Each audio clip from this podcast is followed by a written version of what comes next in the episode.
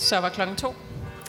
Hej, øh, jeg hedder Camilla Tved, og jeg er jordmor, jordperson og øh, seksolog med øh, speciale i øh, LGBTQ øh, plus gruppen på øh, alle mulige ledere og fronter og i alle mulige livsfaser.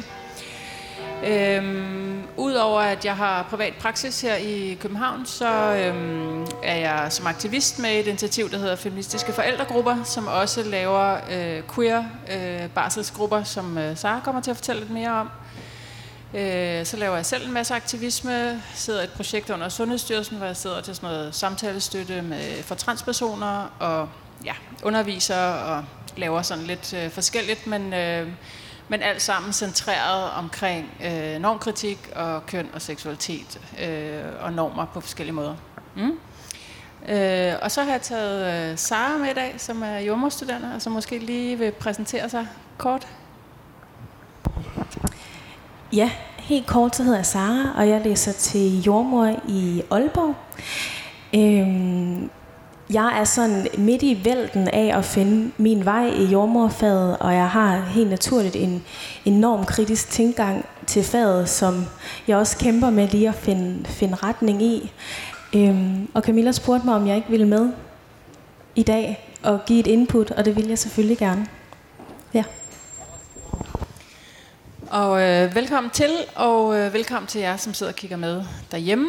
Øh, vi håber jo øh, begge to, eftersom vi begge to har sundhedsfaglig baggrund, at øh, der sidder en del fra sundhedsfagene og hører med derhjemme, fordi der er noget læring her, som øh, sundhedsvæsenet har brug for. Øh, ja, øh, overskriften for oplægget i dag har øh, Priden bedt om skulle være facilitetsbehandling og familiestart, øh, fordi at jeg ved, at LGBT Danmark oplever en stor, et stort interesse for det her emne, og øh, det er også min egen oplevelse, og det er også, hvad vi kan se i statistikkerne, at det er øh, familieformer, som er i lodret stigning. Øh, og det er jo endda øh, en statistik, som man skal tage med et grænsalt, fordi der er, øh, der er begrænsninger for, hvad man kan forske i og studere og måle i forhold til det her med øh, queer-familier. Helt enkelt fordi, at mange af de her familieformer ikke kan fanges ind i statistik. Og fordi det ikke i Danmark er lovligt at registrere folk på baggrund af køn og seksualitet, så er der faktisk nogle af de her ting, som vi ikke kan måle. Og derfor så er min vurdering, at tallene er øh, mørketal, som sandsynligvis vil være noget højere øh, end det, man øh, måler. Men uanset øh, hvad man tager udgangspunkt i at tale, så er der ikke nogen tvivl om, at de stiger. Og det gør det jo af flere årsager. Øh, det er jo ikke fordi, at øh, LGBTQ-familier øh, er nye. Det er ikke et øh, moderne, vestligt øh, fænomen. De her familier har altid været her. De her mennesker har altid fået børn. Men øh, samtidig så sker der jo selvfølgelig en vis forstærkning i det, at vi i Danmark de sidste 10 år har set øh, ændringen af nogle meget centrale love på det her område, som giver nogle rettigheder til nogle mennesker, som ikke har haft rettigheder før. Det er også øh, relativt nyt i Danmark, og nogle gange så, så synes jeg, at der er en tendens til at tale om det her, som om, at det her, det her at den regnbuefamilie er en del af dansk kultur, intet mindre simpelthen, og at det er sådan en, en linjær udvikling i, at vi bliver mere og mere rummelige og mere og mere øhm, øh, tolerante og, øh, og øh, progressive i vores tilgang til det her. Og det er jo ikke tilfældet heller ikke, selvom man så i en overrække har kunne se en, udv- en positiv udvikling, nogle rettigheder og nogle love, øh, så er det en udvikling, der reelt over et længere perspektiv bevæger sig sådan her. Og de her rettigheder, som har muliggjort nogle ting for nogle familier, er hele tiden, sådan som jeg oplever det, under et vist politisk pres. Senest er man jo begyndt at debattere, om der stadig fortsat skal være muligt at få øh, offentligt tilskud til barn nummer to i fertilitetsbehandling. Øhm, så det er jo en øh, afart af den debat. En anden afart af den debat, som ikke kommer så meget frem, det er, når man tager rundt i regionerne og overhører de her politiske debatter, så er det hele tiden i spil om det, at heteropar skal have adgang til barn nummer to, skal ske på bekostning af, at man fjerner muligheden for LGBTQ-personer for at få tilskud overhovedet. Så der ligger et vedvarende politisk pres fra højre- og midterpartierne omkring faktisk at fjerne nogle af de her muligheder, fordi man så at sige kan sige, at det er selvforskyldt øh, infertilitet. Og fordi vi jo har meget aktive politikere i Danmark, som faktisk mener, at de her øh, familier øh, til nød må findes, men ikke på nogen måde skal finansieres eller støttes af staten. Og det er en lidt vigtig pointe i det her, når man snakker øh, fertilitetsbehandling øh, og muligheder og rettigheder for den her gruppe, at, øh, at det er ikke hugget i sten, at når først en rettighed er vundet, så bliver den, hvor den er. Vi skal ikke ret langt tilbage i tiden, før at det var kriminaliseret og ulovligt i en meget lang årrække på 10 år for lesbiske og øh, solomødre, hvilket er en vildt underlig opdeling i sig selv rent sprogligt, fordi at solomødre jo også er lesbiske. Øh, men, men hvor lesbiske og solomødre ikke måtte modtage fertilitetsbehandling, og hvor det var øh, en kriminaliseret handling for læger at gøre det. Og der har jordmøder jo så fundet et hul i den der lov. Øh, tak til Nina Stork for det øh, pionerarbejde.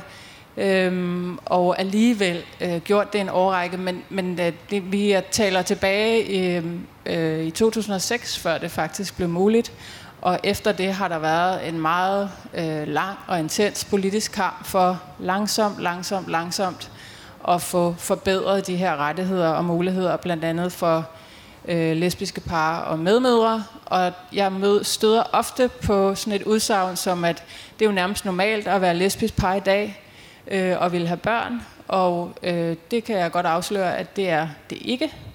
Det er det nok øh, i nogen grad i nogle af de største byer og i nogle miljøer. Øh, men en, øh, en normal fortælse, det er det ikke. Det kan man så også spørge, om det skulle være ønskværdigt i sig selv. Men det er jo så også en anden central pointe, når man snakker rettigheder til den her gruppe, at hver gang, at vi ser, at noget bliver normaliseret, så efterlader det en anden øh, marginaliseret gruppe, som er presset af nogle ting. Så det her er ikke et spørgsmål om, at vi får det her til at forsvinde med politiske rettigheder, men om, at det flytter sig helt enkelt. Og det var den øh, politiske brandtale indledning. Øhm, så hvad er det så, der er med det her fertilitetsbehandling? Øhm, jeg har skrevet et masterprojekt omkring, øh, hvordan queer-personer bliver mødt i fertilitetsbehandling af sundhedssystemer, og hvordan de oplever det møde. Øh, Øh, og øh, det troede jeg lidt var a walk in the park, fordi jeg tænkte, det må der simpelthen være nogen, der har kigget på før mig, fordi at vi på nogle områder har ret gode vilkår øh, i forhold til fertilitetsbehandling af queer-personer i Danmark. Øh, det var der så bare ikke nogen, der havde kigget på før, så pludselig så sad jeg og lavede noget, som ingen faktisk havde interesseret sig for øh, i Nordeuropa overhovedet, hvilket er ret interessant, fordi det er der, der er sket mest politisk udvikling øh, Øh, i forhold til at give rettigheder til nogle nye og nogle andre grupper. Øh, det, som jeg har fundet øh, i mit materiale, og som jeg får bekræftet igen og igen i min daglige praksis som jordmor og seksolog, er jo, at der er meget store øh, barriere for de her grupper, når de træder ind i møde med sundhedssystemet. At øh, vi på nogle områder i forhold til nogle lovgivning har gode muligheder, øh, men at øh, vi på flere områder ser, at der er ændret nogle lovgivninger, blandt andet sundhedsloven, men at de andre lovgivninger ikke har fulgt med. Det gælder især for øh, transpersoner. Øh, vi ser også, at det er en gruppe af mennesker, og, og jeg vil godt lige understrege, at det her er jo, altså, det er jo, der, det er jo, der er et sprogligt behov for at samle det her i en gruppe, men det er godt nok en forskelligartet gruppe, øh, LGBTQ-personer. Øhm, men, men gruppen som helhed, kan man sige, at de har det til fælles, at de møder øh, sundhedssystemet og den ret sådan kontinuerlige og intense kontakt, som fertilitetsbehandling og graviditet og fødsel og barsel kræver. Altså en ret langvarig, intens kontakt med sundhedssystemet på en basis eller en bagage af negative oplevelser med sundhedsvæsenet. Og det findes der noget mere forskning i at øh, det ved vi, at LGBTQ-personer øh, bliver mødt af diskrimination og marginalisering og stigmatisering og usynliggørelse øh, i sundhedsvæsenet på en måde, som rammer dem og som stresser dem og som giver nogle ting med i bagagen, som gør, at når de møder op til det her, som de godt ved er en kontinuerlig kontakt, som strækker sig langt frem i tiden, at de går, kommer selvfølgelig ind i det her møde med paraderne oppe. Det er ikke alle, der gør det, og jeg møder også, ikke ofte, men jævnligt par, som ikke kan genkende det her billede. Det vil jeg godt lige understrege.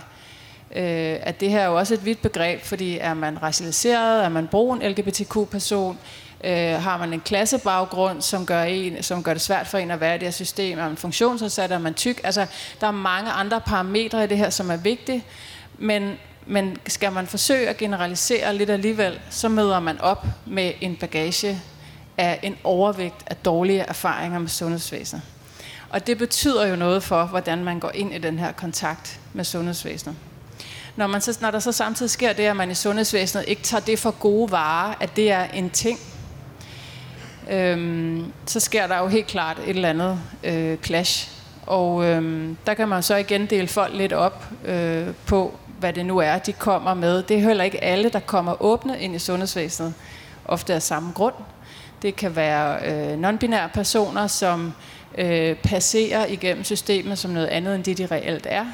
Det kan være transpersoner, der har udsat kønsbekræftende tilbud og behandling, indtil de har fået et barn, og som derfor også møder op i, i, øh, i en identitet eller en maske, som de ikke øh, egentlig føler, at de er. Altså, de performer noget og skal gøre det gentagende gange, og det betyder noget for ens helbred og ens livskvalitet. Øhm, så der, der er forskellige ting i det her, som selvfølgelig betyder noget for, hvad folk kommer med. Men at det er ikke ukompliceret. Det, det, det kunne være en opsummering øh, på det punkt. Øh, en anden ting, jeg helt klart kunne se, det var, at det har konsekvenser for folk, at der ikke findes nogen i det her land, som ved noget rigtigt. Der er mange, der ved lidt. Jeg klager heller ikke at vide noget rigtigt, fordi det går rigtig hurtigt på det her område i perioder. Og det er, der er rigtig meget rod også i systemet, helt enkelt. Så det her med, at man ikke ved, hvor man skal gå hen. Der er ikke en hjemmeside, der er ikke en eller anden central telefon, du kan ringe til for at spørge, hvordan skal jeg gå til det med den her familieform? Øh, hvad nu hvis det ser sådan her ud? Hvad har vi så af muligheder? Det findes ikke. Og det er jo et kæmpe problem i sig selv, og det leder også til noget fejlbehandling faktisk. Det leder til, at folk for eksempel betaler for behandling, som de egentlig har ret til at få gratis. Øh, det betyder, at folk går ud og betaler for øh, sådan en som mig, for eksempel. Så selvom de engang har betalt til sundhedssystem over skatten, så skal de jo også ud og have penge op af lommen for at købe noget privat hjælp, øh, så nogen kan hjælpe dem med at navigere i det her system. Øh, så der sker også nogle ting, øh, som er ret centrale for udkommet af det her. Ikke? Så er der nogle barriere omkring facilitetsbehandling, som vi også øh, kender fra andre områder, LGBTQ-området, også igen for transpersoner, sådan noget som vægt. BMI bliver brugt til sådan en, øh, som sådan en gatekeeper, både for fertilitetsbehandling og for det, når vi kender også fra CGI, altså for de kønsbekræftende behandlinger. Det kan man ikke modtage, hvis man har et BMI over XX. Øhm, og det, det ser vi jo også i facilitetsbehandling, at det udelukker mange. Når man bliver fertilitetsbehandlet, så skal man øhm, øh, på papiret igennem en øh, egnethedsvurdering som forældre. I praksis er det ikke noget, der bliver lavet over for alle overhovedet. Der sikkert, bliver sikkert også tjusket meget med det. Men på papiret så skal man faktisk som sundhedsperson lave en egnethedsvurdering af de mennesker, som gerne vil have hjælp til at blive gravide. Det betyder jo for LGBTQ-gruppen, som kommer med en overrepræsentation i nogle statistikker for for eksempel øh, psykisk sygdom, at så har man faktisk noget med sig i bagagen, som kan være en stopper i forhold til at modtage fertilitetsbehandling. Og, og det er ikke sådan for at jage en skræk i livet på nogen, fordi det er, det er ikke så tit, jeg hører om folk, som bliver øh, helt stoppet, eller hvor det bliver helt afvist. Nogle gange kan det føre til en ekstra samtale, og så kommer man videre i det. Men det sker altså en gang imellem. Og sådan noget som OCD og angst og depression, som vi jo kender meget fra gruppen, øh, er noget, der faktisk godt kan være en stopper i det her. Så det bliver sådan en, der bliver man dobbelt ram som minoritet på en måde, som er, øh, kan være virkelig barst. Også fordi man jo er dybt afhængig af det her. Man har ikke nødvendigvis andre steder at gå hen og få øh, hjælp til at få den her komponent, som man nu mangler øh, som queer-person. Men, men det der sådan kaos, og man ikke rigtig har overblik, og den der bekymring for, om man nu hvad var det nu for en, for en formular, jeg skulle... Er du nu sikker på, at det her er rigtigt? Og man kigger personale i øjnene og spørger, er du sikker, nu er mine juridiske forældrerettigheder sikret det her? Ikke også, ikke også, ikke også? Og de så siger, jo, jo, jo, vi har styr på det, og så havde de ikke styr på det. Og det er heller ikke øh, reglen. Det er en undtagelse, men det er en undtagelse, som forekommer for tit og som har konsekvenser for folk. At man kan nå at redde meget i graviditeten, og man kan klage, og man kan justere. Men den der måde sådan at, øh, at snuble ind i sin familiedannelse og snuble ind i sit øh, forældreskab, fordi man først skal hoppe hen over 17.000 barriere, hvor man hele tiden er i tvivl og forvirret og mister retningssansen øh, og har mistillid til de personer, som skal kunne hjælpe en. Det sætter sig jo i folk, og det sætter sig jo, hvis man er mere end en forælder, det sætter sig jo også nogle gange imellem folk. Fordi det man jo også kan se hos de her par, det er, at folk bliver mødt på forskellige måder. Det er forskellige måder, at vi bliver ramt på. Og hvis ikke, altså der, skal man, der skal man have en god portion resilience med sig. Man skal have en rigtig god kommunikation som par, hvis man skal kunne i talesætte, okay, det der sker her for os som hvidt og brun par i en queer, øh, i queer kroppe, det er det her. Og det der sker, når jeg kommer med et maskulint udtryk, og bliver ramt på den her måde, når det er mig, der skal bære vores barn, og alle tror, det er dig, der skal bære vores barn, fordi det er dig, der har det lange hår. Øh, øh, der sker noget. Det sætter sig jo, og hvis man igen og igen skal parere de der mikroaggressioner, altså man er på overarbejde på en anden måde. Så det var øh, meget tydeligt, det jeg fandt. Og så er der jo det her med, at, at for nogen, så er de her juridiske muligheder der ikke. Altså det er ikke nødvendigvis noget, man kan få, eller man kan få det ved at snyde. Og det er også en måde at tumle ind i sit forældreskab på, at man snyder. Enten ved, at man øh, passerer sådan noget bestemt, men også ved, at man helt konkret snyder juridisk for at få lov til at få den familiekonstellation, som man gerne vil have. Og det ved vi jo også, at det har queer-personer gjort altid. Øh, og øh, det kan man diskutere herfra, om det er rimeligt eller ej, om man må snyde eller ej, men faktum er, at folk gør det. Øh, mange queer-personer kommer også med erfaringer med selvmedicineringer og øh, med, at den primære viden om, hvad der skal ske, og den primære støtte, man får i sit liv til ting, ligger i ens community, og ikke inde for et system, ikke inde for ens øh, blodsfamilie, eller ikke inden for ens øh, daglige sociale kontekst, men i ens community. Øh, så det er jo bare de facto en ting, at de her familier finder ud af det på en eller anden måde, men det er ikke smart, at man har systemer, som ikke til gode ser det her med, at man, øhm, at man gerne, at alle jo dybest set gerne vil slippe for at snyde. Det er jo ikke et, et positivt tilvalg, at man forsøger at snyde et system.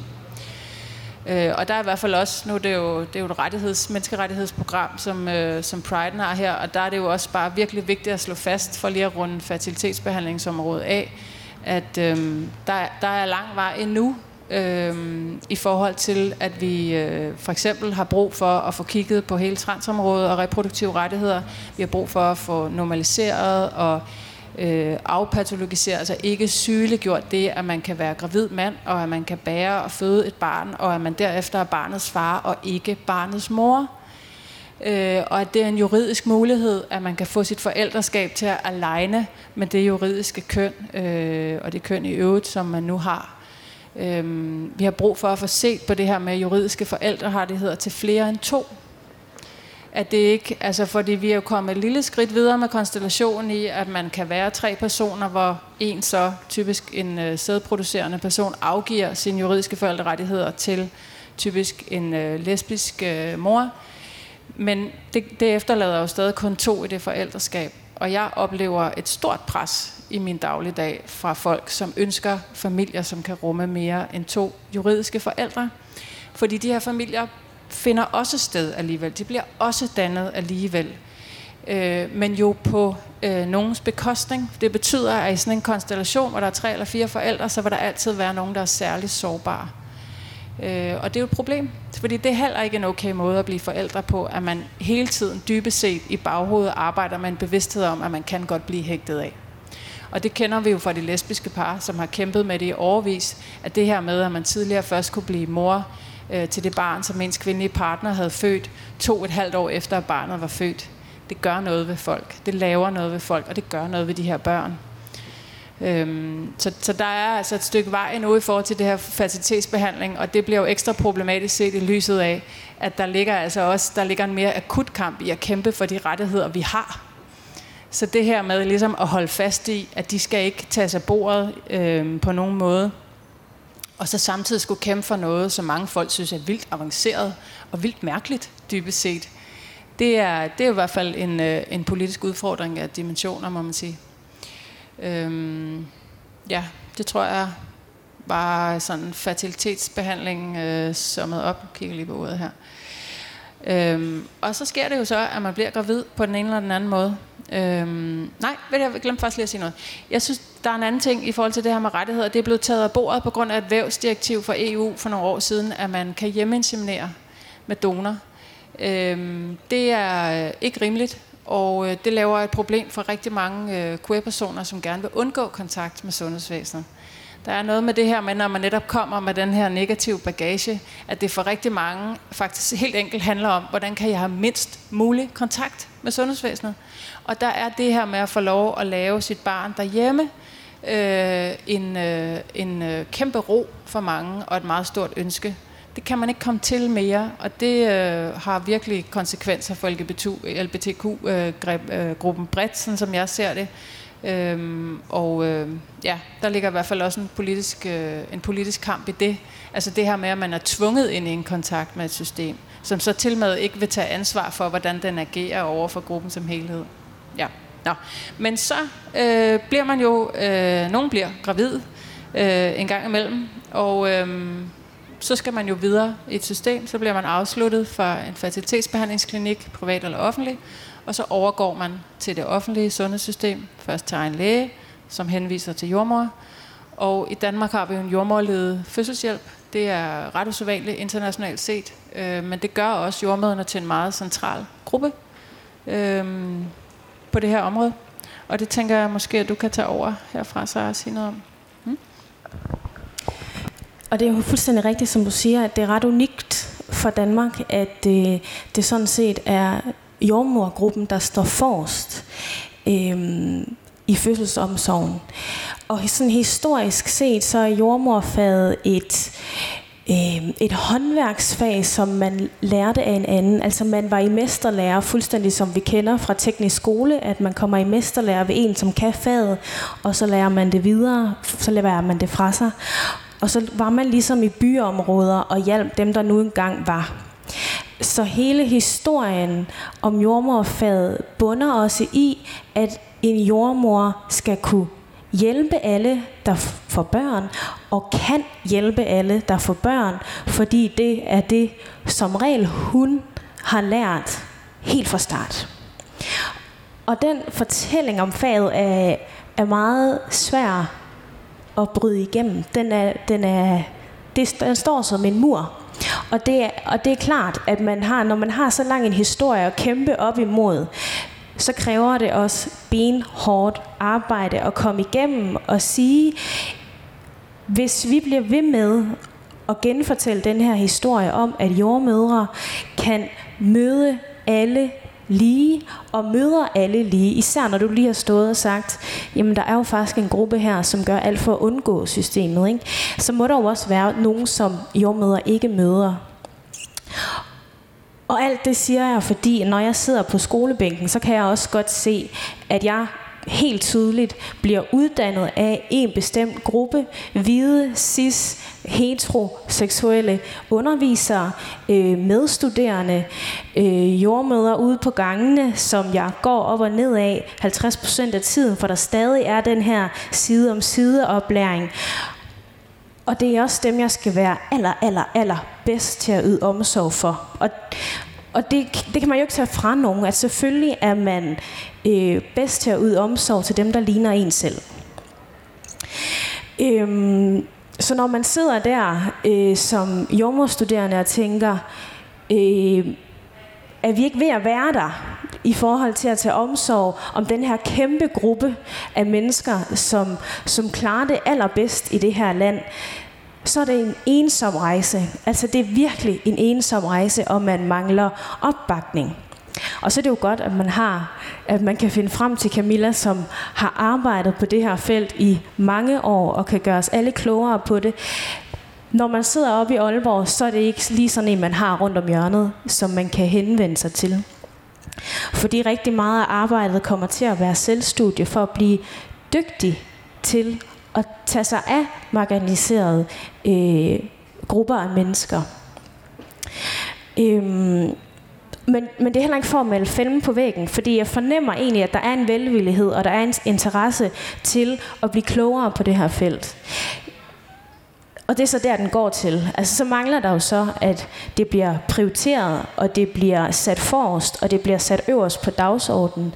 Øhm, og det, det synes jeg er problematisk, og det, den har jeg ikke selv helt grædet, hvordan vi kommer videre fra. Nej. Øhm, fordi den, den respons, jeg møder, når jeg øh, påpeger, at jeg synes, der mangler repræsentation generelt øh, i undervisnings, det undervisningsmateriale, jeg bliver præsenteret for, eller øh, det sprogbrug, der er på skolen, eller øh, jamen generelt, så er det sådan nogle hurtige, lette, gratis løsninger, vi skal, de, som, som der bliver efterspurgt fra ledelsesplan, både på skole og, øh, og på sygehus. Og den er svær at komme med. Den er virkelig, virkelig svær at komme med, den hurtige, lette løsning, fordi det handler om igen at komme tilbage og få rykket op i en selvfortælling, få rykket op i en historie i faget, som altså står som hugget i sten. Øhm, og så når man så kommer, og vi findes jo derude, kan man sige, de som som øh, sætter os ned og bruger en hel masse tid på at sætte os ind i, jamen i andre lande er der jo en masse undersøgelser, vi kan trække i. Vi bliver ikke præsenteret for det på studiet, men vi er jo nogen, der sætter os ned og gør os klogere på feltet. For når man kommer ind, så er det øh, til en jordmor, så er det uhyre vigtigt, og det bliver vi lært, så er det uhyre vigtigt, at der bliver taget udgangspunkt i den enkelte, og man stiller spørgsmål på den rigtige måde, som åbner op og ikke afgrænser. Øhm, og det er utrolig vigtigt for etablering af, af en familie, for at kunne komme videre. Mm. Og, øh, og ja, nu tager jeg lige tråden på, hvor vi skal hen herfra. Men, men hvis jeg må supplere, så tænker ja. jeg, der er en anden, fordi den der, den der, hvad var det, vi kaldte det i dag, da vi snakkede om det tidligere, den der selvgod, den der selvfødme, det bliver en kæmpe barriere, det her. Ikke? Altså, vi er jo, fordi vi gerne vil arbejde med mennesker, og det betyder at vi er rigtig gode til det på definition, så vi rummer alle mennesker. Øh, det bliver en kæmpe barriere. Og så er der noget med biologi, ikke? som er jo fælles for sundhedsfagene her. Ikke fordi biologi er afgrænset til at være en problematisk norm øh, inden for sundhedsfagene desværre, men, men øh, fordi at vi sidder og, og lærer anatomi og fysiologi, som tager udgangspunkt i en meget specifik forståelse af biologi, øh, så bliver det jo en kæmpe barriere i sig selv fordi vi ved jo alle sammen, at køn er det her meget bestemte, eller det er jo biologisk bestemt, eller altså, så, så, altså inden for sundhedsfagene, der ligger, øh, for sundhedsfagene, der ligger del med også en helt særlig udfordring i det der med, at man først skal igennem den der dyne af biologi. Altså som bare er en, ja, en dyne øh, at komme igennem, fordi det er, så, det er så grundlæggende, og det er så omfattende. Og så dermed så bliver det jo også, det bliver et, øh, det bliver helt enkelt et tidsproblem. Hvor skal man starte? Og det ved jeg, mange af jer kender, som tager de her kamper til daglig. Men hvor skal man starte? Altså hvis man, hvis man skal stå og snakke med en eller anden gynekolog eller en eller anden øh, chefjordmor, som bare siger, at der er jo noget, der er biologisk bestemt. Ja, eller nej. Eller, altså den der måde også at snakke, og der må man jo bare sige, der er også noget spøjst i, at, at vi er jo også et fag, som på en eller anden måde, så hjerner vi jo lige ind der, hvor køn fylder allermest. Altså både med, hvordan man laver de der børn, og hvad, hvad for nogle familiekonstellationer man laver dem i, og folk har romantiske, monogame parforhold, og, øh, og man tager udgangspunkt i øh, cis-mænd og cis-kvinder og alt det der. Altså vi hjerner jo ind i køn, og vi har ingenting om køn. Der er ikke noget om køn på jordmoduddannelsen. Der er heller ikke noget seksologi. Hvilket jo også er vildt interessant. Altså hvordan tror jeg, de fleste af de her mennesker har lavet de her børn?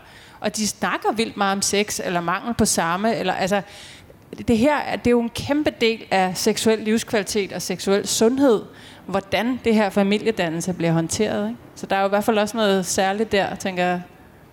Ja. Ja, og det man jo så i hvert fald noget af det, jeg kan opleve ude på gangene, det er, jamen så bliver det op til minoriteten selv at uddanne personalet i, øh, hvem er jeg, nummer et, og, hvilken, og så bliver man lige pludselig sådan en øh, repræsentant for en kæmpe stor gruppe.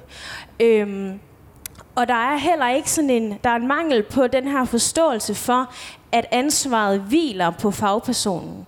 Ansvaret hviler ikke på den person, der kommer ind ad døren, som afviger på den ene eller på den anden måde. Og det er desværre en tendens, når man ikke lærer noget om det, så skal, og man gerne vil lære noget om det, fordi man ser, at det er nødvendigt, så skal man indhente den viden et andet sted fra.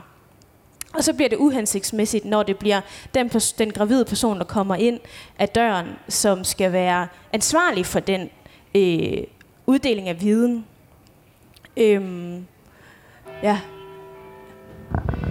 Øhm, den er lidt sløj, den her mikrofon. Tænker jeg lige. Ja. Øhm, bum, bum, bum. Jeg får ret tit spørgsmålet om, øh, om facilitetsbehandling er bedre at få i det private end i det offentlige. Øh, så hvis der er nogen af jer, der sidder og brænder ind med det, så kan jeg sige med det samme, at øh, det kan jeg ikke se. Øh, jeg kan ikke se noget entydigt svar på det. Øh, vi havde en, øh, en debat herinde i går om øh, trans og reproduktion, og øh, der snakkede vi lidt om det der med, at meget af det, som vi jo kigger... Vi har jo ikke noget at kigge til i Danmark. Vi har ikke noget inspiration at hente i Danmark. Vi, vi har jo selv stampet det her op af jorden og prøver at lave en praksis på en anden måde. Så når vi skal bruge noget inspiration, så kigger vi jo typisk til Nordamerika, og nu også øh, til England. Øhm, og, øh, og der kan vi jo se, i hvert fald i øh, USA og Kanada, at der har man jo øh, meget større privat sundhedsvæsen. Og øh, til en vis grad, så kan vi jo se, at det er jo det, der har udviklet øh, de gode tilbud. Altså det er jo der, man kigger efter best practice øh, i nogen grad. Ikke? Det, kan, det, det havde vi en meget god snak om i går efter debatten, at øh, det, det, at kapitalismen er jo sjov nogle gange. Ikke?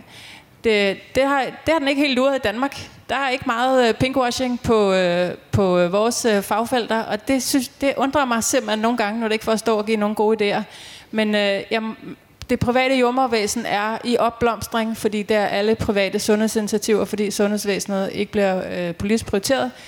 Øhm, der er sgu ikke rigtig lige nogen, der har luret, at der er nogle penge at hive hjem der. Det er ret sjovt faktisk, at, øh, at der er luret alt muligt andet. Men det der med lige at banke en øh, regnbue på en hjemmeside, det er der sgu ikke lige nogen, der synes er særlig spændende. Øhm, og øh, det er også lidt interessant, ikke? hvad det er. Og det, og det bringer mig bare lidt hen til det der med, hvad er det egentlig for et fag? Altså, hvad er det for et fag, det her jordmorfag? Fordi det bruger vi mange vågne timer på at snakke om, om hvorfor fanden, øh, hvorfor det ser ud, som det gør. Øhm, det, det ved jeg ikke, om du har lyst til at sige noget om, så det har du gjort dig nogle interessante tanker om, synes jeg. Øhm, ja, hvad er det for et fag? Jeg synes egentlig, jeg er kommet lidt ind omkring det til en start. Øh, det er et homogen fag.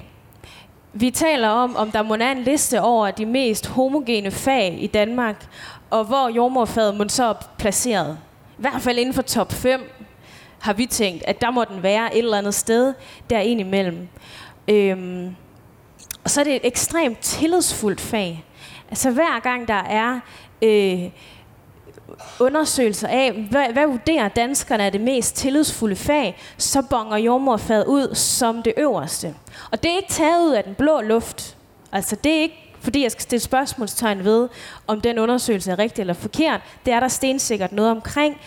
Men det siger også bare, når man ryger op som nummer et, hver gang, flere år i streg, hvorfor skal man så sætte sig ned og ændre praksis? For så går det jo meget godt, ikke? Øhm, det, det bliver lidt en sovepude. Det bliver lidt en sovepude, at der så ikke er kræfterne til at gentænke, jamen gør vi det på en rigtig måde? Bygger vi uddannelsen op på den rigtige måde? Øhm, efteruddanner vi vores jordmøder korrekt? Hvem er det, der sidder på lederposterne ude på fødegangene? Hvem er det, der, øh, der sidder i øh, små teams af jordmøder og skal styre øh, øh, en lille kendt jordmorgruppe? Hvem er det egentlig? Og stiller vi de rigtige spørgsmål? Tilbyder vi de rigtige kurser? Dukker vi op der, hvor der så reelt set er nogen, der står og siger noget? Øh, det ved jeg ikke rigtigt, om man gør. Altså, nogle gange, så kan jeg godt have fornemmelsen af, øh, at jeg siger noget, jeg synes er relevant, men der er ingen respons. Taler ud i sort hul. Der er ikke rigtig nogen, der vender tilbage og siger, hey, det vil jeg gerne høre noget mere om. Det lyder super relevant, at øh, vi skal lære noget om, det kunne være transpersoners reproduktive rettigheder, eller det kunne være at sætte, øh, øh, lære noget mere om genetik og kromosomer, og sætte spørgsmålstegn ved, om al kromos- alle kromosomfejl resulterer i en eller anden absurd sygdom. Altså fordi det er der, hvor vi er nu på uddannelsen. At der er ikke nogen nuancer ind midt imellem. Den viden skal vi selv opsøge eller selv stable på benene for at blive klogere på. Og så må man jo sige, altså et, bare et meget godt eksempel på, at, at det her er faktisk relevant for den her gruppe, fordi øh, for noget tid siden, der, øh, jeg tror, det, jeg kan ikke huske, det var, der, det er lavet en dokumentar om transkundede børn og unge. Og øh, i den forbindelse så øh, kom der en debat op i vores øh, jordmorgruppe på Facebook, som har meget stort, meget, meget stor tilslutning, øh, også usædvanligt stor tilslutning, hvor man derfor kan, med god ret kan sige, at der er langt de fleste jordmøder i Danmark organiseret og lytter med. Og øh, så var der en jordmor, der skrev, øh, øh, det kan ikke passe, at øh, der er så mange transkønnede børn og unge i Danmark, for nu har jeg været jordmor i øh, 30 år, og jeg har aldrig set et. Så tænker man bare, øh, altså det er en sjov historie, men jeg blev faktisk helt kold indeni, for jeg bare sådan, det du siger er, at du tror, at intersex børn og transkønnede børn er det samme. Det er faktisk et problem. Altså det er virkelig et problem, fordi vi får jo meget uddannelse i det her, og vi skal, jordmøder skal kunne foretage en børneundersøgelse efter fødslen, og kunne se, om der er noget hos barnet, der gør, at det barn skal videre til en, bar, øh, til en børnelæge. Så det er sådan en ret basic kompetence. Så hvis man kan have været jordmor i så mange år, og tror, at det er det samme, så har vi virkelig et problem. Og der var mange likes på det opslag, fordi det kan man sige, det er jo en jordmor. Og der var også mange, der skrev, at det kunne de simpelthen heller ikke forstå. Det havde de godt nok også undret sig lidt over. Så det er jo bare sådan et eksempel på, hvorfor det, som Sara står og siger, faktisk, altså det har et konkret output i en klinisk praksis. Øh, og det betyder noget for, hvordan man ser på verden, og hvordan man sidder og ser et fjernsynsprogram om transkønnede børn og unge, og man tror, det er noget, man kan se, når børnene bliver født. Øhm, et andet eksempel, som vi også snakkede om her til morgen, det er det der med, når man så ligesom prøver at ændre nogle af de her bitte, bitte små ting, som øh, forstærker de her normer. Altså det her er jo grundlæggende spørgsmål om normkritisk tilgang. Ikke? Hvad er det så, man gør? Øhm, og, og det bliver jo en lille ting, som man kan banke op i hovedet på, på den enkelte chefjommer for eksempel, som betyder rigtig meget. Og et eksempel på det er jo, for eksempel, nu har vi jo kønnet CPR-nummer i Danmark. Øh, må nogen for helvede snart se at komme af med det. Øh, men vi har også alt muligt andet, der forstærker det her øh, system. Og sådan en ting som vuggekort, som er sådan et lille kort, som man sætter ind i den der lille plastikvugge, som man får udleveret, når man er født et barn, og hvor man så kan lægge sit barn ned i, hvis man har lyst. De fås jo i forskellige farver, og I kan selv gætte hvilke. Øh, og så kan man så gå ind ligesom og sige, kunne vi, nu siger jeg bare noget helt crazy her, skal vi lave et hvidt vuggekort? Woo! Så, så væltede fødegangen. Ikke? Altså, det, det er hernede, vi, vi er. Ikke? Et andet eksempel er sådan noget med partner som er sådan en kæphest, jeg har haft i overvis inden for det her fag, skulle vi prøve at lege, at vi siger partner i stedet for far hele tiden. Det er også mere kontroversielt, end man sådan lige umiddelbart øh, skulle tro. Der er godt nok øh, meget massiv modstand på det. Vil du ikke fortælle, hvordan du har oplevet nogle af de der diskussioner ude i praksis? Jo, jo jeg vil gerne fortælle en historie om de der øh, vuggekort. Øh, der hvor jeg er, så hedder det så tillykkekort, fordi der står tillykke øverst.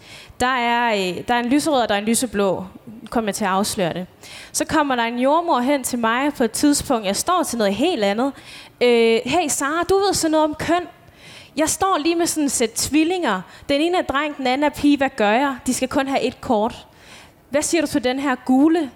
Altså, sådan, øh, hvor jeg, jeg blev sådan helt paf. Jeg vidste ikke, hvad jeg skulle sige. Det er sådan nogle historier, hvor jeg tænker, Nå, jamen det, det er jo en fin overvejelse egentlig. Og så kommer man alligevel frem til den, så må det være en gul, der er vejen frem. Altså det er sådan helt nede øh, på det plan, vi er, ikke? Og et andet eksempel øh, med, øh, med brugen af ordet partner i stedet for far. Ude, øh, jeg er i Herning, og der arbejder man med at at, at finde frem til fremtidens fødestue, som skal kunne alt muligt interaktivt, og skal kunne alt muligt fancy med lys og vand og øh, fancy fødelejre. Der, den, er, den er mega fed, og der er alle mulige samarbejdspartnere indenover. Inden på stuen, sådan hen i hjørnet, hen til venstre for fødelejet, hænger der et hvidt skab. På det skab, så står der farskabet. Jeg træder ind med den forventning, at jeg kommer ind på fremtidens fødestue, der skal kigge fremad, og der skal revolutionere, og, der skal, og det gør den også på alle mulige andre punkter. Altså væggene er levende og sådan noget, det er mega fedt. Men hen i skabet, så hænger der sådan et klik ind, klik ud skab, hvor der står farskabet. Det er meningen, at den her stue skal reproduceres gange syv på det nye supersygehus, og der skal hænge det her skab.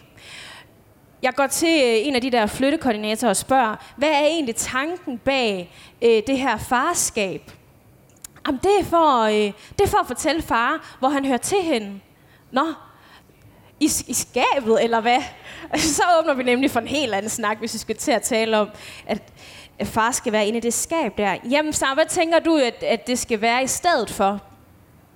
Og sådan, jamen, skal der være et skab for one? Hvor vi skal placere et eller andet menneske i en radius uden omkring, er det det? Men hvis der absolut skal være et skab, så lad os det kalde det whatever partnerskab, så leger vi os lidt med ordene. Men, men det er det der med, det er jo helt dernede, og så kan vi stå her og sige, øh, at det er vildt komplekst, og at mega kompliceret, og øh, der er, det er benhård lovgivning, vi skal ind og råde rundt i. Men egentlig så er det også nogle gange sindssygt simpelt. Altså behøver, så behøver vi ikke at rode op i tankerne bag, at jeg kommer og spørger, hey, hvorfor er der et farskab? Fordi det er ikke vigtigt for den person, der er repræsenteret der, nemlig far, men det er eddermame vigtigt, at det ikke hænger der. Og det er eddermame vigtigt, at vi gør noget andet. Og det er eddermame vigtigt, at det spørgsmål bliver stillet. Og så behøver vi ikke nødvendigvis at rive op hver gang, der er en ting, som vi tænker, mm, det er lidt underligt. I den lange, komplicerede forklaring, som der ikke er tid til, vi tager åbenbart, men, men det er også alle de der små ting, som et sender et signal til forældrene om, at man skal være på en bestemt måde, og familier er på en bestemt måde. Men næsten endnu værre, to sender et signal til personalet om, at familier er på en bestemt måde. Og det er super duper vigtigt, at vores afdeling er med til at reproducere den idé om familier og forældreskab. Hvilket jo bringer os tilbage til det der køn, fordi at, øh, der er jo også noget med det her, et, et meget klassisk sådan modargument, når vi for eksempel kommer og siger, at det, er jo, det er fedt at sige partner, så rummer vi øh, alle på en gang, stort set. Øh, så, så vil klassisk argument er, øh, det usynliggør far, og far er usynlig nok i forvejen. Hvilket på sin vis faktisk er rigtigt, fordi når man undersøger, hvordan øh, fædre føler sig øh, inkluderet i, af jordmoren, både under konsultationer og fødselsforberedelse under fødslen og efter barslen, og det vil sige også sundhedsplejersker, så siger de, at det gør de ikke. De føler sig øh, ikke talt til, de føler sig ikke inkluderet som en del i familien, øh, og det laver selvfølgelig noget rod over i dem. Øh, og så kan man sige, øh, øh, buhu, øh, hvide heteroseksuelle mænd føler sig usynliggjort. Øh, øh, det kan man godt lave en sarkastisk kommentar over, men det er jo også et problem, fordi hvis man gerne øh, vil feminisme, hvis man gerne vil have fædre engageret i familierne, så nytter det ikke, at de starter med at føle sig usynliggjort. Øh, og det er jo et reelt problem. Men det kunne man jo så banke sammen med et andet problem, så i stedet for at tænke, Nå, hvis vi siger partner, så føler far sig usynliggjort. Men han føler sig jo så usynliggjort i forvejen, selvom vi har farskabe og siger far hele tiden og aldrig siger partner. Så det var jo så åbenbart heller ikke rigtig løsningen. Så det der med at kæmpe for sådan et ord, som i virkeligheden så viser det sig ikke rigtig gør noget godt for nogen, fordi der ikke er nogen bevidst praksis bag det, øhm, så bliver der så meget modstand mod det. Og det er jo sådan meget interessant, for så kommer man lidt tilbage til, hvordan det her faktisk handler om alle og ikke handler om en lille gruppe. Fordi det er jo også et spørgsmål, jeg får meget, hvor mange mennesker snakker vi egentlig om? Eller, sådan. eller jeg der engang mødte bøssepar, og de følte sig så inkluderet til min fødselsforberedelse. De nikkede og smilede og synes, at det var helt okay, at jeg bare øh, slet ikke snakkede om dem. Eller sådan, ikke? Øh, det bliver jo, men det kender vi jo fra andre områder, men det der med, at jeg har mødt øh, det glade lesbiske par, som ikke havde brug for, at jeg sagde andet end far, eller sådan, ikke? Men, så, så der er noget af det. Men, men det er stadigvæk sådan, okay, det her, det gavner jo alle. Der er noget at hente for alle i det her med, at vi får kigget kritisk på de her normer, også for cis heterofædrene, som jo åbenbart ikke føler sig fanget ind af det her, som vi selv synes er en meget central måde at fange fædre ind på. Så der er noget med det her med også at holde fast i, det er ikke nødvendigvis, og der er jo ikke noget galt i at kræve space og rettigheder og rum til folk, som ikke udgør nogen stor gruppe. Det er slet ikke det, jeg siger. Øh, men jeg synes bare, der er en vigtig pointe i ligesom at sige, at det giver noget til alle, hvis vi kigger kritisk på de der normer, vi arbejder med. Altså som i virkelig alle. Så i stedet for ligesom at parere den og parkere den der, og så fortsætte i øvrigt med øh, en praksis, som jo tydeligvis ikke øh, fanger de der fædre ind i familierne, så begynder man i stedet for at lave sådan nogle initiativer, hvor man, øh, Nå, men vi skal også... Øh, sundhedsplejerskerne, hvad fanden var det, jeg så til en eller anden farkonference sidste år? Jo, vi laver et arrangement for fædre nede i den lokale skydeklub. Og så laver vi noget grill. Og så, øh, så lærer vi lige lidt at skyde, mens vi snakker om babyer. Det bliver mega fedt. Det fanger bare alle. Eller sådan, ikke? Og så griller vi. Det er også meget maskulint at grille. Altså sådan, okay. Så vi lidt tilbage til den der med, okay, der er meget langt ind nogle gange. Ikke? Men sådan den der idé om, så kommer man ind ligesom og siger, vi vil ikke sige partner, fordi vi vil ikke kigge kritisk på vores egen praksis, men vi vil gerne have far med på sådan en måde, hvor vi booster sådan en virkelig giftig maskulinitet, og også sådan en meget karikeret maskulinitet, som det virkelig er min oplevelse, at mange mænd overhovedet ikke kan genkende sig selv i. Så der laver man jo, man laver, man sætter dem jo af, du sætter dem af i det der familieræs, og så undrer vi os helt vildt over, at folk bliver skilt, inden ungerne bliver tre, og at uligheden mellem øh, kønnene bare vokser og vokser, og hvad der sker der også for den der ligeløn? Havde vi ikke fået fikset det, men det har vi ikke, fordi at vi ligesom ikke rigtig vil gå i dybden med de der ting. Så der er også sådan et eller andet, hvor det, det her handler jo om køn. Og det er jo man nødt til at tage alvorligt. Det handler også om race. Det er også et meget, meget, meget vidt fag. Det har også nogle meget alvorlige konsekvenser. Øh, og det handler om intersektionerne mellem de her ting. Det handler også om kroppe, hvordan vi ser på kroppe. Altså det her med overhovedet at bruge BMI. Så ved Gud er det er en papskive, mand, som nogen har siddet og opfundet ind på et børneværelse. Og nu sidder man seriøst og bruger det som gatekeeping til noget. Ingen forsker med respekt for sig selv synes, at BMI er et værktøj, der på nogen måde kan bruges til noget særligt. Så altså, der er også noget af det her, som man, det er jo bare noget, I leger. Hold op med at lege, der er noget andet. Altså, det, kan vi ikke sådan lige, øh, lige kigge på det på den måde? Så på en måde, så er det jo meget komplekst. På en anden måde er det også sådan, der er noget at vinde for alle i det her. Så fik jeg også talt mig ud af et spor der. Er der nogen, der har et spørgsmål? Jeg kigger ned på personen med iPad'en. Der er ikke noget. Så kører vi bare videre. Jeg har lidt tid at leve på endnu. Jeg får virkelig lyst til bare at stå og fortælle røverhistorier for fødegang, men det er næsten, det, det er næsten unfair over for de jordmøder, som så faktisk... Måske jeg skulle fortælle, at der faktisk sker... Nej, nu ved jeg, hvad vi skal fortælle. Det, som vi skal fortælle, fordi det, når jeg snakker, så får jeg tit kritik for, at folk de føler sig lidt deprimerede, når jeg er færdig med at snakke. Og det synes jeg er en helt fair kritik. Fordi at når man står random sådan noget her, så er der bare rigtig meget. Øh, men der kommer jo også rigtig mange folk, når jeg snakker, som faktisk er i gang med at lave en familie. Og så er det jo ikke så fedt bare at få den der spand lort hældt i hovedet, og så kan man ellers gå ud og bygge sig en lille familie på baggrund af det, eller sådan. Ikke så fedt. Så vi, faktisk havde vi aftalt at være lidt mere positive, ikke? Uden sådan at være, øh, øh, uden at være sådan overdrevet positiv. Øh, men hvad kan man gøre? Det var der også nogen, der spurgte om i går. Hvad kan man så gøre? Hvad vil du anbefale, at man gør, hvis man øh, for eksempel er transperson og stifter familie? Og noget af det, jeg sagde, var, at den her, den her manglende spej, den her manglende spejling, den her manglende adgang til vidensressourcer, og her snakker vi hele LGBTQ plus gruppen, at man ikke kan slå op i en eller anden bog og se et billede af sig selv. At man ikke kan få bare en enkelt folder med fra jordmoren eller egen læge, hvor man kan få lov at se noget andet end hvide, cis, tynde, hvide, cis, heteropar. At man ikke kan slå op et eller andet sted og se, at man er med i et sprogbrug. At man ikke kan øh, få en fagperson, der ikke fejlkønner en, eller ikke antager, at der er, øh, når hvem er så faren, eller sådan. Og det er en helt reel historie, det her. Det er ikke noget, der er 10 år tilbage. Folk hører det her, folk møder det her. Nå, hvem er så faren? Ja, der sidder to damer her, og hvis vi havde brug for en mand, så havde vi nok fundet en, eller en af os havde været en anden, eller kan vi prøve ligesom at... Det er reelt, det sker jo stadig.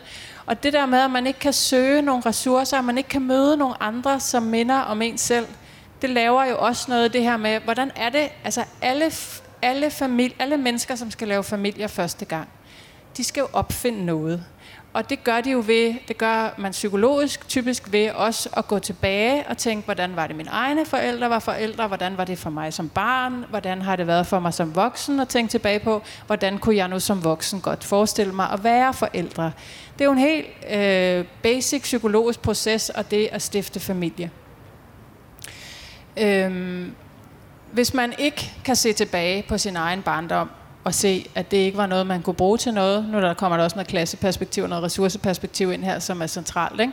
Men også bare handler om, at man måske var rigtig glad for sin familie, men at man, ens egen familiekonstellation er, øh, det er meget centralt anderledes fra den, man selv er vokset op i.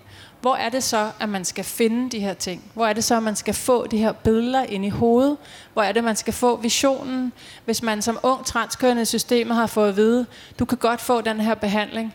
Det betyder, at du aldrig kommer til at stifte familie. Det er jo en løgn, som er helt reelt, som bliver reproduceret i det her system hele tiden. Det er ikke rigtigt. Det er ikke ensbetydende med tab af fertilitet og få kønsbekræftende behandling det vi, laver, vi trækker sådan en dødsnarrativ ned over den her gruppe, som vi tidligere har trukket ned over homoseksuelle. Det er okay, at du er homoseksuel. Du skal bare vide, at det er ens med, at du uddør. Det er ens betydende med, at du uddør. Du bliver ikke til noget. Du kommer aldrig til at stifte noget familie. Og det er jo en central nerve i den måde, vi har opbygget vores samfund på, det er, at vi reproducerer os selv. Det kan man også sige noget kritisk omkring, men ikke desto mindre, så er det jo virkelig en ting. Den har man hævet over på en anden befolkningsgruppe nu. Så det der dødsnarrativ, hvordan er det man lige, at man laver liv inden for et narrativ af død? Altså, det er jo, det er jo faktisk rigtig svært. Så det her med, at så kan man godt, øh, altså hurra for internettet, det har jo fandme gjort noget for minoriteter om nogen. Men øh, du kan spejle dig af folk, som taler et andet sprog end dig, som er opvokset i en anden kultur end dig, hvis sundheds- og velfærdssystem er diametralt modsat af vores. Der er noget spejling at hente, men der er også rigtig meget, det ikke kan. Så det her med, at man ikke kan det, det er også en central øh, del af den her problematik, at man selv skal ud og grave de her ressourcer op, og det foregår altså ikke ved en tur ned i bog og idé. Det er en lidt længere proces, øh, og man kan også finde frem til meget lort undervejs, ikke? så at google, det kan være, det kan være alt muligt. Ikke? Øhm, så det her med, at man ikke kan finde de her vidensressourcer, det er jo en kæmpe del af problemet, fordi så er der ikke noget spejling, og det er svært at lave noget psykologisk, når nogen har hentet tæppe over spejlet. Ikke? Og så glemte jeg fuldstændig, hvad det var, jeg var ved at sige. Sig noget. Du var ved at sige, øh, at i går, der blev vi spurgt om gode råd. Ja, det var det, du kom fra. Øh, men super, super vigtig pointe. Ja, præcis. Øh, og der, altså der kan jeg kun sige, at internettet er øh, bedste ven. Øh, du havde en vanvittig interessant pointe tidligere i dag, at, øh, at som minoritetsperson, der har man sjældent råd til at takke nej til at have en Facebook-profil, eller takke nej til at have en Instagram-profil, fordi det er der, man finder sit community langt hen ad vejen. Og det gør man også, når man står øh, i en minoritetsposition og skal have et barn, fordi det findes derude. Man skal lede lidt, man skal lede meget, men man kan finde en masse tryghed og en masse safe space og en masse positive fortællinger på nettet. Det store net. Derudover, nu synes jeg, at vi skal fortælle lidt om vores forældregrupper. Ja. Øh, vi har sammen med tre andre, det der hedder feministiske forældregrupper, som er et initiativ øh, med det formål at matche øh, forældre, som har brug for et sted at tale forældreskab på en anden måde, end man nødvendigvis lige kan finde i øh, kommunale mødergrupper. Et, så er der nogle ret skarpe regler for, hvem der må komme i en kommunal mødergruppe. Og to, så er det ikke altid lige let at komme som minoritetsperson lige i de grupper. Så vi har det, der hedder feministiske forældregrupper, som viser sig at være meget populært, og der er stigende efterspørgsel, og vi sidder jo frivilligt og tager imod henvendelser fra folk, som efterspørger en gruppe, fortæller kort om deres situation og deres øh, familiestruktur, måske endda også, hvad de håber at finde, og så sidder vi og forsøger at matche de her forældre og familier med hinanden efter bedste evne. Og den respons, vi får på det, er jo også netop, at der så kommer til at være et space, hvor man kan tale om nogle ting, som man ikke nødvendigvis kunne tale om nogle andre steder. Øhm, så det findes for eksempel. Det findes i Danmark, og det er øh, grupper, hvor man møder op og ser hinanden i øjnene, og man kan få noget hjælp til at sætte en ramme for, hvordan taler vi sammen øh, i den her gruppe, og ja, vi findes på Facebook. Vi har heller ikke råd til ikke at have en Facebook-profil eller konto eller side. Og noget af det, som var jo lidt interessant ved de der grupper, det er jo, det startede som sådan et bredt feministisk initiativ, øh, og så kunne vi jo så se, at der gik ikke ret lang tid inden, at vi begyndte at få mange henvendelser for LGBTQ-personer, som især fra øh, cis-lesbiske, som følte sig, øh, altså som helt enkelt ikke havde lov til at komme i de der mødergrupper. Og øh, det synes de jo ikke var helt rimeligt. Og så øh, var nogle af dem øh, forsøger sig, og den har jeg også selv stået i, at joine det lokale far-initiativ, det kan man heller ikke. Øhm, og på den måde, så havde man jo pludselig sådan en eksklusionsmekanisme, øh, som, øh, som havde en, en alvorlig konsekvens for folk, og en af dem var jo ensomhed, fordi at det kan være ret ensomt i sig selv at være på barsel og være i den fase af sit liv, Øhm, og hvis man så ikke, og, og det er jo også derfor, man har stiftet de kommunale mødegrupper, som er et rigtig øh, øh, godt initiativ, også startet af feminister og godt tænkt, altså at man, at man simpelthen provider noget øh, social network til folk i en helt særlig periode af deres liv. Øh, så det er ikke fordi initiativet i sig selv er et problem, men øh, at man har valgt at strukturere det på den måde, det har jo konsekvenser for folk.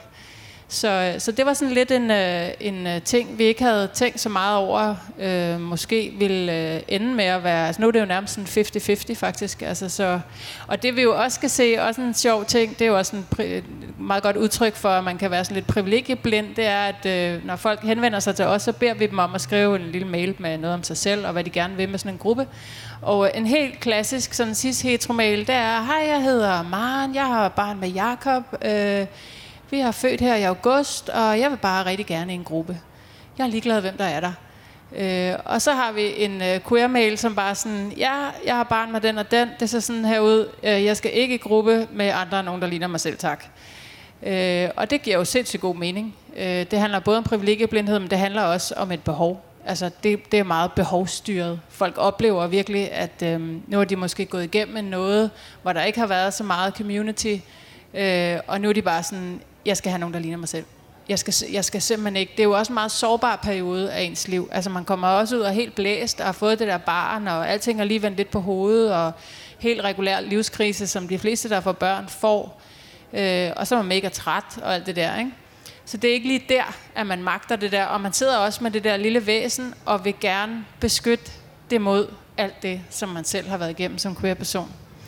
Så der kommer jo også sådan en, jeg, jeg kan ikke forholde mig til det der nu. Jeg vil gerne have et eller andet, der bare er øh, ikke nødvendigvis et safe space, men i hvert fald sådan et, et, et mere sikkert sted end alt muligt andet. Øhm, så det er jo blevet en kæmpe del af de her grupper, at vi har separatistiske øh, queer-grupper, og øh, vi, det, der også er meget interessant, er, at vi kan se, at de grupper de holder sammen i længere tid end de gennemsnitlige øh, heterogrupper, som typisk opløses efter 10 måneder, 12 måske, afhængig af, hvor lang barsel folk har. Og vi kan se, at vores grupper, de, de holder. Altså, de holder langt ud over barslen. Og det er jo fordi, at dem af dem, som fungerer godt, der bliver det jo faktisk en helt central mulighed for den spejling, som jeg snakkede om før, at det bliver der, at man finder den der backup. Det bliver der, hvor man har mulighed for at læse af om det ene og det andet. Det bliver der, man kan udveksle tips om, hvordan man håndterer en øh, sundhedsplejerske, som har lidt svært ved at fange konceptet. Og altså der, de gode institutioner, altså, og gode forstået på en anden måde, end man ellers snakker om gode institutioner. Ikke? Altså, så det bliver jo faktisk en ret central ting for folk, og det er helt klart også der, vi oplever mest, altså, det er fordi, der skal være taknemmelighed, men der kommer virkelig meget respons i form af, at det her, det gjorde en kæmpe forskel for os, og det gør det stadig. Ja. Og det taler også lidt ind i i noget, som vi også lige kort talte om i morges, at man som queer-person eller LGBT plus person kan have brugt et helt liv på at frigøre sig fra nogle af alle de normer, der trykker, og finde, et, og finde venskaber, hvor man, hvor man ikke hele tiden skal forklare sig selv, eller hele tiden skal stilles til ansvar for et eller andet. Bruge lang tid på det, og måske endda også faktisk lykkes med det og så vil man gerne stifte familie, og så brager man igen ind i den her mur af normerne for køn, seksualitet, for kroppe, og så skal man lidt igennem det igen på en eller anden måde, bare i kraft af sine børn. Så ryger man ind i møllen igen. Børnene skal i institution, børnene skal i skole, børnene skal igennem det her igen, og det kan godt være, at man så har haft lidt frirum på en eller anden måde, hvor man har kunne skabe et liv for sig selv, hvor man i mindre grad har skulle forholde sig til det på daglig basis, men så skal man igennem det igen. Ja.